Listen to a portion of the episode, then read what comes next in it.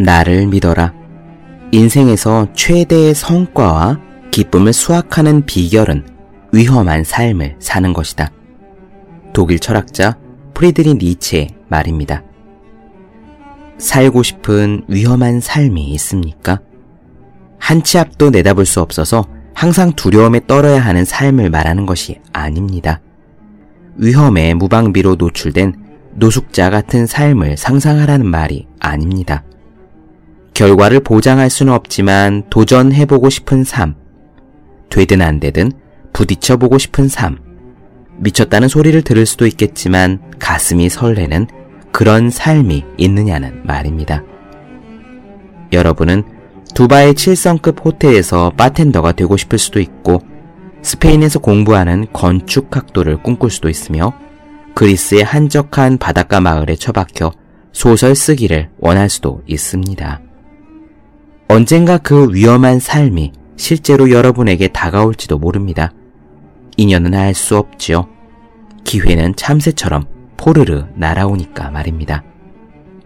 그러므로 여러분이 원하는 위험한 삶을 위해 지금 열심히 공부합시다. 여러분의 인생이 어떻게 전개될지 누가 알겠습니까? 제 나라의 맹상군은 닭 울음소리를 흉내를 잘 내는 사람 덕에 목숨을 구했습니다. 저는요, 졸지 않고 열심히 보았던 미술 다큐멘터리 덕에 언어 영역 듣기 평가 문제를 마친 적도 있습니다. 삶은 항상 예측의 울타리 너머에서 날개를 펴니다. 365공 비타민 위험한 삶을 위해 해야 할 일의 한 대목으로 시작합니다.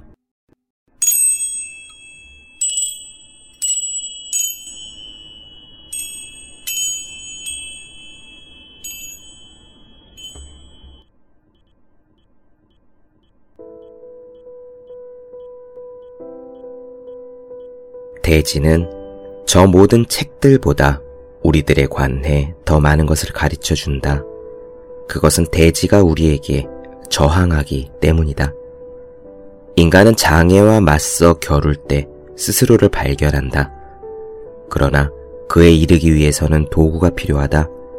대패가, 쟁기가 필요하다. 농부는 농사를 지으며 조금씩 자연으로부터 어떤 비밀들을 이끌어내는데 그 진리는 우주적인 것이다. 마찬가지로 항공 노선의 도구인 비행기도 인간을 저 모든 오래된 문제들 속으로 던져 넣는다. 네, 안녕하세요. 본격 공부자극 팟캐스트 서울대는 어떻게 공부하는가 한지우입니다. 오늘부터는요, 생텍 쥐베리의 인간의 대지라는 글을 나눠보고자 합니다. 생텍쥐베리를 모르시는 분은 없으시겠죠? 어린 왕자의 작가입니다. 하지만 생텍쥐베리의 원래 직업이 비행사다라는 사실을 아시는 분은 조금 적을 거고요. 한 발 더 나아가 어린 왕자가 아닌 그의 다른 작품들을 접해보신 분들은 더 적을 것이라 생각합니다. 사실 생텍쥐베리는 어린 왕자 이전에 이 인간의 대지를 포함한 다른 작품들로 국제적인 명성을 얻었더랬어요. 저는 사실 생텍쥐베리가 왜 대단한 작가인지 몰랐습니다. 물론 어린 왕자는 읽었지만 그 책은 좀 굉장히 함축적이고 또 동화이기도 하지요. 오히려 인간의 대지 이 책을 읽으면서 생텍쥐베리가 얼마나 깊은 작가인지 엄청난 글을 써냈는지 엿볼 수 있었어요. 이 책 인간의 대지는 자전적인 소설입니다. 그 말의 의미는요, 소설의 형태를 띈 에세이, 자기의 이야기다. 라는 거예요. 회사에서 여러 사람들이 이 책을 함께 읽었었는데, 함께 읽던 어떤 분이 이렇게 말씀하였습니다. 인간의 대지가 너무 어려워서 책장이 잘 넘어가지 않는다고요. 그랬더니 생택지배를 좋아하고 문학의 조예가 깊은 지인이 이렇게 대답했어요. 맞습니다. 이 책은 페이지마다 멈춰 서서 생각을 하며 읽어야 하는 책이에요. 인간의 대지라는 이 그다지 길지 않은 소설 안에는 굉장히 많은 아포리즘, 경구가 들어 있습니다. 인터넷에서 가끔 보면 나오는 생텍쥐베리의 명언 같은 것들이 다 이런 이야기 안에 실려 있는 거예요. 인간의 대지 책 안에는 일관되게 진행되는 스토리 같은 것은 없습니다. 하지만 이 책을 읽으며 우리들은 생텍쥐베리의 생각의 깊이, 차원이 다른 경험에서 나오는 사색의 깊이를 접할 수 있죠. 정말 귀한 글입니다. 생텍쥐베리의 원래 직업은 조종사였습니다. 우편물을 싣고 그것을 날라다 주는 조종사, 그리고 비행기의 항로를 개척하는 조종사였어요. 당시 이것은 문자 그대로 목숨을 건 일이었습니다. 항로가 개척되지 않았다는 것은 어디로 날아가야 할지 모른다는 거고요. 언제든 죽거나 불시착 할 수 있는 그런 일이라는 의미가 됩니다.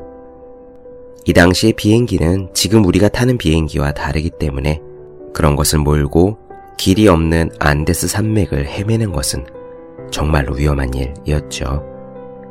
이를테면 이런 것이 있어요. 당시의 비행기는 빠른 속도로 수직으로 상승하거나 좌우로 기술을 돌리는 것이 어려웠나 봅니다. 그런데 시야가 흐리겠죠. 기상 조건이 좋지 않아 시야가 확보되지 않을 수도 있으니까요.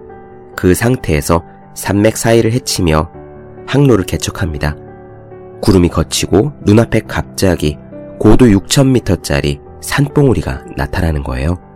그러면은 비행기를 수직으로 빠르게 상승시킬 수도 없고 좌우로 기술을 돌릴 수도 없고 그대로 눈앞에 보이는 산맥에 처박혀야 했습니다. 또 비행기 자체가 워낙 고장이 많이 나는 그런 시대였나 봐요. 그래서 비행기 안에 조종사뿐만 아니라 무선 기사와 정비사를 대동했습니다. 비행하다가 문제가 생기면은 잠시 어디에 착륙해서 정비사가 비행기를 고치고 다시 비행기를 띄우고 이런 식으로 운행을 했던 겁니다. 이렇게 위험한 일을 하면서 생텍쥐베리는 자신의 직업에 대한 이야기를 이 인간의 대지 안에 풀어놓습니다.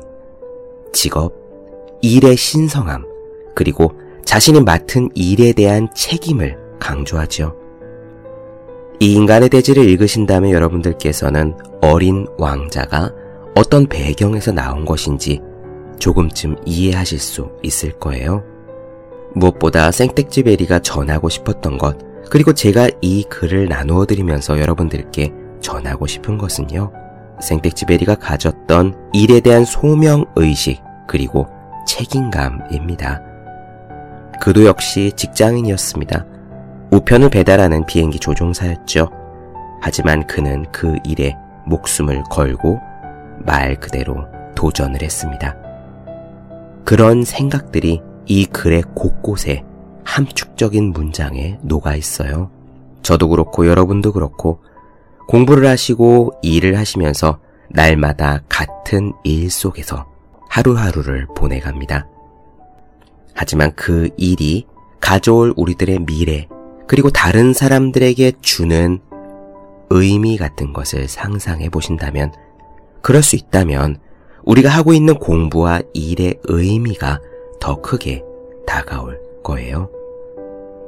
먼저 생텍쥐베리가 누군지 간략히 소개하면서 시작해 보도록 하겠습니다. 생텍쥐베리, 그의 본명은 앙투안 드 생텍쥐베리라고 하고요. 1900년에 프랑스에서 부유한 귀족 집안의 장남으로 태어났습니다. 어머니가 예술적 감수성이 풍부하셨다고 해요. 그래서 그 아래에서 문학적 소양을 쌓았고 많은 책을 읽었습니다. 1921년 20살의 나이에 입대를 했고 그 다음에 조종사 면허를 따서 직업 군인이 되려고 시도를 했어요. 근데 당시 약혼녀였던 작가가 있었는데 그 여자분이 거세게 반대를 해서 그냥 파리에 사무직 일자리를 얻었답니다. 하지만 갈등이 있는 관계였나 봐요. 결국 야코는 파국을 맞이했고 생텍쥐베리는 원래 하려고 했던 조종사 직업을 얻습니다. 툴루주에서 아프리카 다카르까지 우편물을 수송하는 임무를 맡았죠. 이렇게 비행기를 몰면서 이 시기에 틈틈이 집필한 소설이 첫 번째 장편, 남방 우편기입니다. 그리고 3년 후 파타고니아 노선의 개발 책임자, 그러니까 비행기를 몰면서 항로를 개척하는 임무를 맡았어요. 이렇게 항공로 개척에 기여한 바를 인정받아서 민간 조종사로서는 드물게 레종 도네르 훈장을 수상했고요. 1931년에 생사를 넘나드는 노선 비행사들의 개척 활동을 담은 두 번째 책, 야간 비행을 발표했습니다. 당대 최고의 작가였던 앙드레 지드가 이 야간 비행을 극찬해서 생텍 쥐베리는 드디어 본격적인 작가의 길에 들어서지요. 비행과 집필 활동을 병행하는 그러한 작가가 된 겁니다. 그리고 1939년 자전적 소설 인간의 대지를 발표하고 그해 아카데미 프랑스에즈 소설 대상을 수상합니다. 이 인간의 대지는 미국에서 바람과 모래와 별들이라는 제목으로 출간되었는데 굉장히 낭만적이죠? 바람과 모래와 별들. 바로 이 작품 인간의 대지가 생텍지베리에게 국제적인 명성을 안겨주었습니다. 그는 2차 세계대전이 발발하자 전투기 조종사로도 종군했고요. 그 후에 끊임없이 글을 써서 전투조종사, 어린 왕자 등의 작품을 발표했습니다. 다시 유럽으로 돌아간 뒤에는 프랑스 군의 정찰기를 맡아서 비행을 계속했는데 1944년 독일군 정보 수집을 위해 다시 출격했지만 결국 귀환하지 못했습니다. 이 인간의 대지는 이런 문구로 문을 엽니다. 나의 동료 앙리 기욤에 그대에게 이 책을 바친다. 앙리 기욤에가 누구일까요? 이것은 곧 여러분들께서 이 방송을 들으시면서 아실 수 있을 겁니다. 저는 기욤의 이야기 에피소드를 읽으면서 그게 출근하는 지하철 아닌데요. 영등포 구청역을 향하는 사람이 많은 출근하는 지하철 안에 서서 읽으며 소름이 돋았습니다. 여러분도 기욤의 부분에서 그런 경험을 하실 수 있기를 기원해 봅니다. 그러면 이 인간의 대지의 첫 부분 intro를 나눠드리면서 요 편은 마치도록 할게요. 다음 편에서 첫 번째 챕터 항공 노선 이어가 보도록 하겠습니다. 대지는 저 모든 책들보다 우리들에 관해 더 많은 것을 가르쳐 준다. 그것은 대지가 우리에게 저항하기 때문이다. 인간은 장애와 맞서 겨룰 때 스스로를 발견한다. 그러나 그에 이르기 위해서는 도구가 필요하다. 대패가 쟁기가 필요하다. 농부는 농사를 지으며 조금씩 자연으로부터 어떤 비밀들을 이끌어내는데 그 진리는 우주적인 것이다.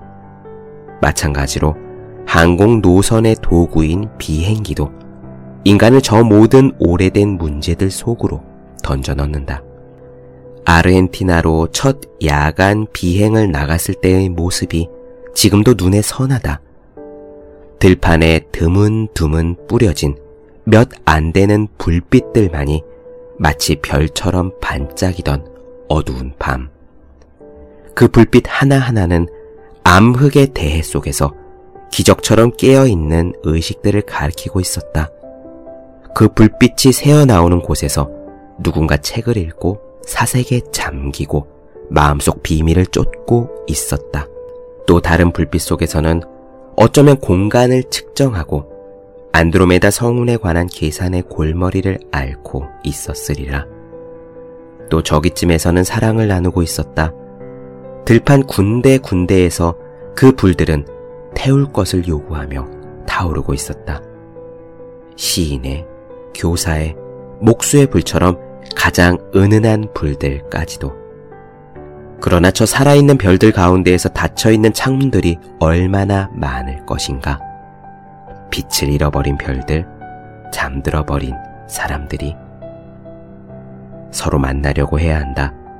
들판에 띄엄띄엄 떨어져 타고 있는 그 불들 중 누군가와 소통하려고 해야 한다.